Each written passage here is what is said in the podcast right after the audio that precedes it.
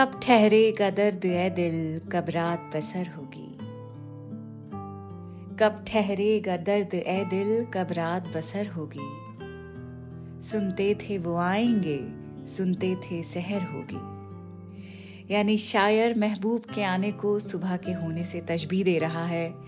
फैज अहमद, फैज का ये शेर है जिसमें शायर महबूब से जुदाई के आलम में खुद को मान लेता है कि जैसे वो रात के अंधेरे में खो चुका हो। और जैसे ही वो महबूब की आमद के बारे में और उसके साथ कुर्बत और नजदीकी के बारे में सोचता है, वैसे ही उसका तस्वुर नूर से भर जाता है, उजाले से भर जाता है। ऐसा मालूम होता है जैसे उसकी अंधेरी ज़िंदगी में रोशनी फूट गई हो। हिज्र, यानी महबूब से दूरी सेपरेशन जुदाई। मोहब्बत की ये वो स्टेज है जिसमें शायर की सफरिंग्स का आलम ही अलग होता है। उसका दर्द, उसकी तकलीफ़ हिजर के अलावा कहीं और से नहीं आती है। शायर की सबसे बड़ी तकलीफ़ का, गम का जो सोर्स है, वो ये हिजर है। और इसीलिए हिजर की इस तड़प को शायर का अल्टीमेट नाइटमेयर कहा जा सकता है। और इसी मौजू पर आज है हमारा ये स्पेशल एपिसोड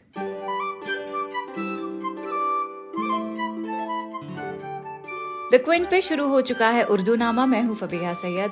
वैलेंटाइंस मंथ में उर्दू नामा की ये स्पेशल फोर पार्ट सीरीज़ है, जिसमें हम stages of love in Urdu की बात कर रहे हैं। और let me correct myself here तो लव जो जज्बा है, वो एक बहुत बड़ी चीज़ होती है, और ये अट्रैक्शन अटैचमेंट या पेन ऑफ़ सेपरेशन से कहीं ज़्यादा बढ़कर होता है। The word love is convenient to use तो कैजुअली इस्तेमाल हो ही जाता है। यानी जरा सी अट्रैक्शन या क्रश होते ही पीपल से ओ I think I am in love with them oh I have butterflies in my stomach I think मुझे प्यार हो गया प्यार ऐसे थोड़ी होता है। तो ये जो stages of so called love जो हम उर्दू नामा में कर रहे हैं they are basically the stages of experiencing a crush और अट्रैक्शन अट्रैक्शन पे हमारा पिछला एपिसोड था और यही बेसिकली वो फीलिंग होती है that tricks our brain into believing that we are in love तो इन स्टेजेस में पहली स्टेज होती है महबूब पे नज़र का पड़ना। दूसरी स्टेज कशिश, यानी अट्रैक्शन का एहसास होना। तीसरी स्टेज अपने क्रश से सेपरेशन या जुदाई का दर्द महसूस करना, जिसे हिजर कहते हैं और जिस पर आज हमारा ये पॉडकास्ट भी है। चौथी स्टेज क्या है? वो आपको मैं पॉडकास्ट के आखिर में बताऊँगी। लेकिन उससे पहले हिजर की बातें करते हैं।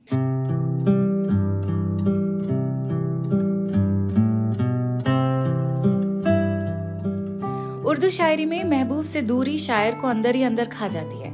हिजर पे मजीद बात करने से पहले सो कॉल्ड लव का जो लफ्ज है, वो किस तरह धोखा देने के लिए इस्तेमाल किया जाता है, बड़ी कन्वीनियंटली बड़ी आसानी से लव का नाम देकर लोग अपनी ज़िंदगी के बड़े बड़े फैसले ले लेते हैं। और उन फैसलों का दूसरे कई लोगों पे बहुत बुरा असर पड़ता है। मिसाल के तौर पे अपने पार्टनर के साथ बोरियत की वजह से किसी दूसरे के साथ अफेयर को लव का नाम देना कितनी घटिया हरकत है। और एक बात ये भी याद रखिएगा कि किसी को धोखा देना किसी की बीमार मानसिकता नहीं होती है। बीमार आदमी से तो हमदर्दी की जाती है, लेकिन जो आपको धोखा दे, आप उसे हमदर्दी कैसे कर सकते हैं? इस तरह की बुराई को बुराई ही कहा जाता है। अलग अलग नाम मत ढूंढिए ऐसे लोगों के लिए, ऐसी सिचुएशंस के लिए। ऐसे लोग गलत होते हैं। और भी भोंडे वर्ड में अगर मैं कहूँ तो घटिया यस ये बहुत ही घटिया हरकत होती है। और ऐसे लोग कभी मोहब्बत नहीं करते वो सिर्फ़ चीट करना जानते हैं। Cheating is never an accident remember this it's never a मजबूरी तो ये भयानक मंजर इसीलिए आपको बताया है क्योंकि ये कई लोगों की रियलिटी है। इसीलिए मैंने पहले ही कहा था कि मोहब्बत एक पाक जज्बा है और आसान नहीं होता है। मोहब्बत निभाने का नाम है। एक दूसरे की गलतियाँ और कमियों के बावजूद उन्हें एक्सेप्ट करने का नाम है। थोड़ा बहुत कॉम्प्रोमाइज भी है मोहब्बत, लेकिन अगर कॉम्प्रोमाइज करते करते आप खुद ही घुलने लग जाएँ खोने लग जाएँ तो फिर वो मोहब्बत कहाँ रही? वो तो खौफ रहा ना। और मोहब्बत में तो खौफ की कोई जगह नहीं होती है। तो खुद ही को सिर्फ़ खुदा के लिए मिटाइए और किसी के लिए नहीं।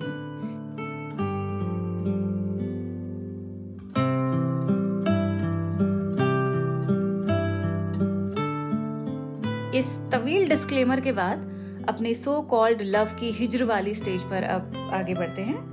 और शुरुआत करते हैं एक ऐसे शेर के साथ, जिसका शायर कौन है ये नहीं मालूम बट शेर बहुत बढ़िया है।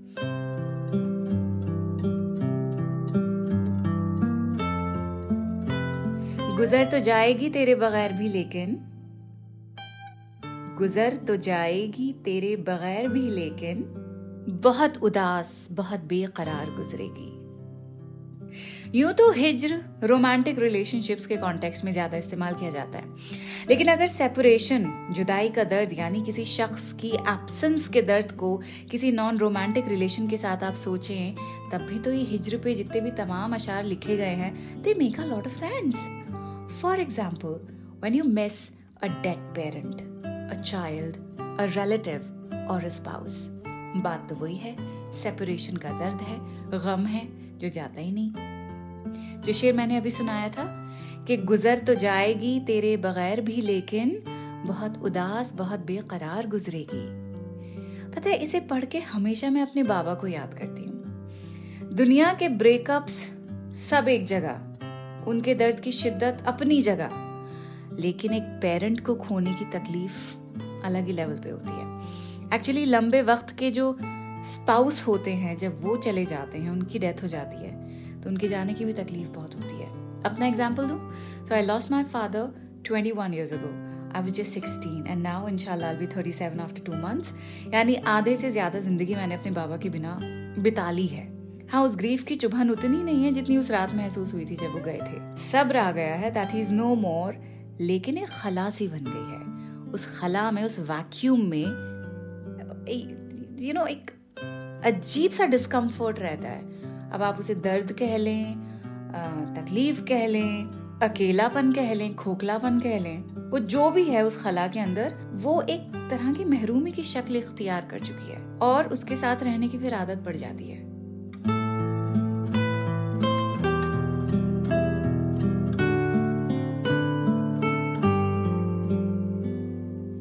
फैज अहमद फैज का एक और शेर है जो अक्सर हम बाबा को डेडिकेट करते रहते हैं। कर रहा था गमे जहाँ का हिसाब। कर रहा था गमे जहाँ का हिसाब। आज तुम याद बेहिसाब आए।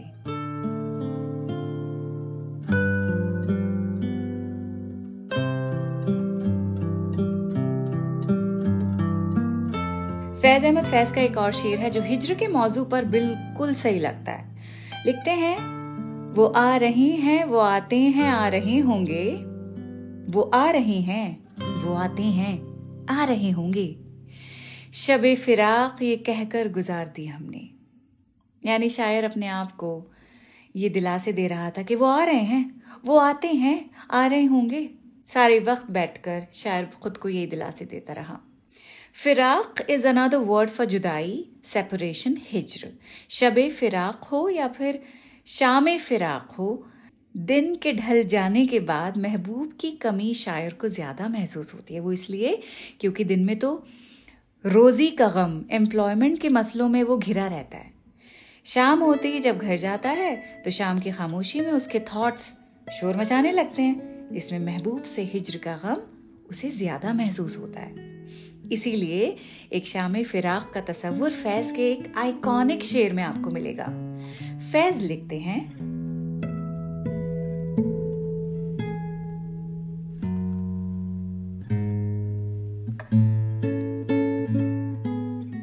शाम फिराक अब ना पूछ, आई और आके टल गई। शाम फिराक अब ना पूछ, आई और आके टल गई।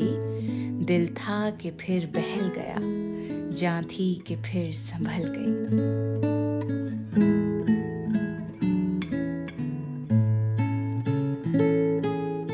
ये गज़ल शायद आपने सुनी हो या फिर नहीं भी सुनी तो इसके कुछ बीच बीच में अशार आपने ज़रूर सुने होंगे। एक काम करती हूँ, ये पूरी गज़ल ही पढ़ देती हूँ। ठीक है? चले। शामे फिराक अपना पूछ, आई और आके डल गई। दिल था कि फिर बहल गया जा थी कि फिर संभल गई।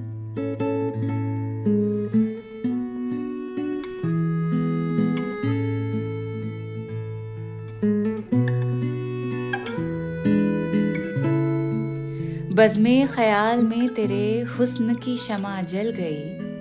बज़मे ख्याल में तेरे हुस्न की शमा जल गई।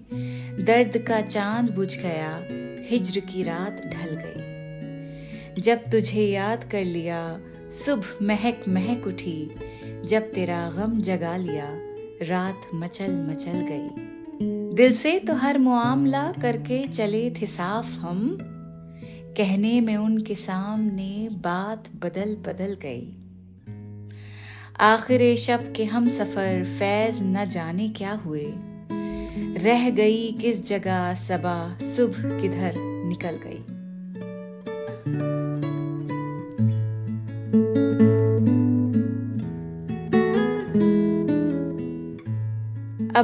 जिगर मुरादाबादी का आप ये शेर देखिए, महबूब से जुदाई has taken away all the joys from his life लिखते हैं, आ कि तुझ बिन इस तरह ए दोस्त घबराता हूँ मैं। आ कि तुझ बिन इस तरह ए दोस्त घबराता हूँ मैं। जैसे हर शय में किसी शय की कमी पाता हूँ मैं।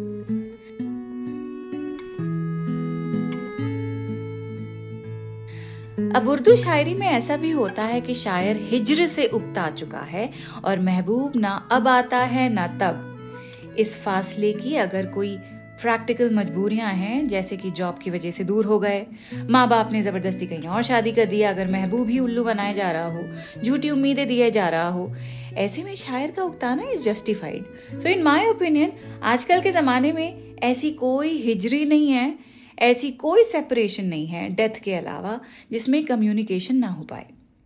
सोशल मीडिया का जाल पूरी दुनिया में फैल चुका है।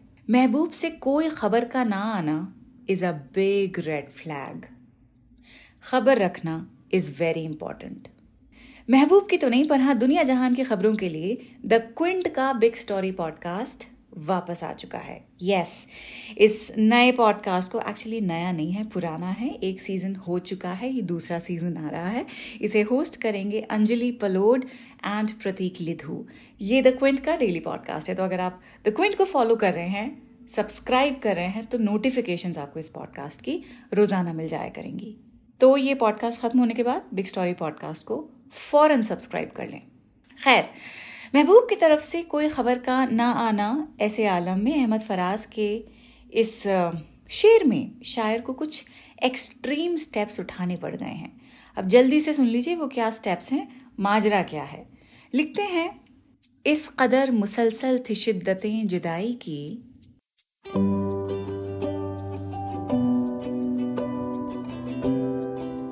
इस कदर मुसलसल थी शिद्दतें जुदाई की। आज पहली बार उससे मैंने बेवफाई की।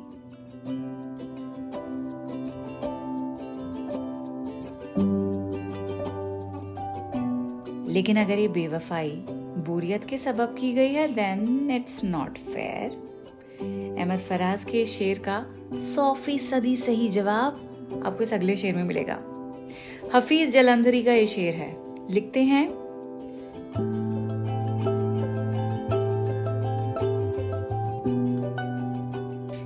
हिजर के शिकवे करता है, क्यों दर्द के रोने रोता है? अब इश्क किया तो सब्र भी कर, इसमें तो यही कुछ होता है।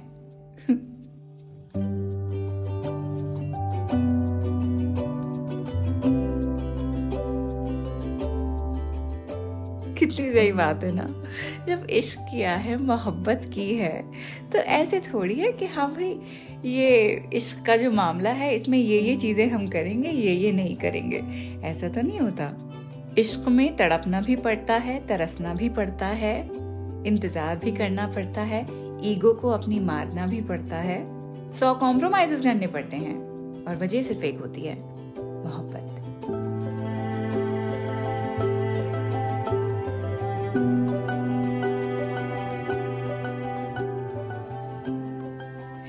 इन अदर वर्ड्स ये इश्क नहीं आसान, बस इतना समझ लीजिए, एक आग का दरिया है और डूब के जाना है।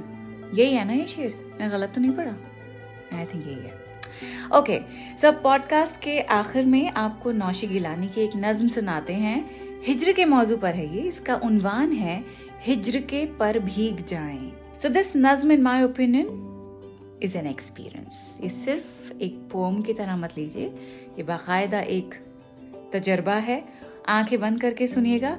इसलिए सुनिए ऐसे क्योंकि बड़ी आसान जबान में लिखी गई है। मुझे अल्फाज मानी के लिए बीच बीच में रुकना नहीं पड़ेगा। तो शुरू करें। और राइट लिखती हैं। कहाँ तक खेमा दिल में छुपाएँ? कहाँ तक खेमय दिल में छुपाएँ? अपनी आसों और प्यासों को। कहाँ तक खौफ के बेशक्ल सहरा की हथेली पर? कुरेदे जाए आँखें और, लकीरें रोशनी की फिर ना बन पाए। हम इंसान होके भी साय की खुशबू को तरस जाए। चलो, एक दूसरे की ख्वाहिशों की धूप में, जलते हुए आँगन की वीरानी में आँखें बंद कर लें और बरस जाएँ। यहाँ तक टूट कर बरसें के पानी, वसल की मिट्टी में खुशबू गूंध ले और फिर सरों तक से गुजर जाए। जमी से आसमां तक एक ही मंजर समर जाए। हमारे रास्तों पर आसमान अपनी गवाही भेज दे। खुशबू बिखर जाए, ज़मीन पाँव को छू ले, चांदनी दिल में उतर जाए। हवा गर हिज्र की साजिश में। हवा गर हिज्र की साजिश में हिस्सेदार बनकर दरमिया आए। हिज्र के पर भीग जाएँ और हवा पानी में मिल जाए। हिज्र विसाल की उम्मीद में या नाउमीदी में बिताया गया वक्त होता है।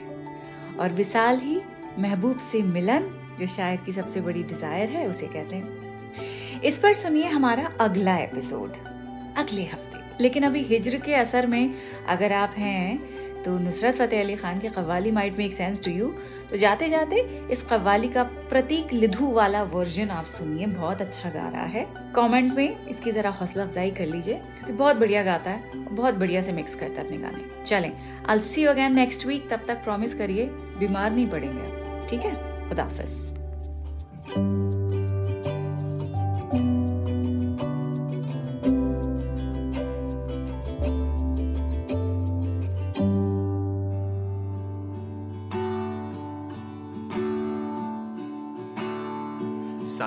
ਇੱਕ ਪਲ ਚੈਨ ਨਾ ਆਵੇ, ਸਾਨੂੰ ਇੱਕ ਪਲ ਚੈਨ ਨਾ ਆਵੇ। ਸਜਣਾ ਤੇਰੇ ਬਿਨਾ, ਸਜਣਾ ਤੇਰੇ ਬਿਨਾ।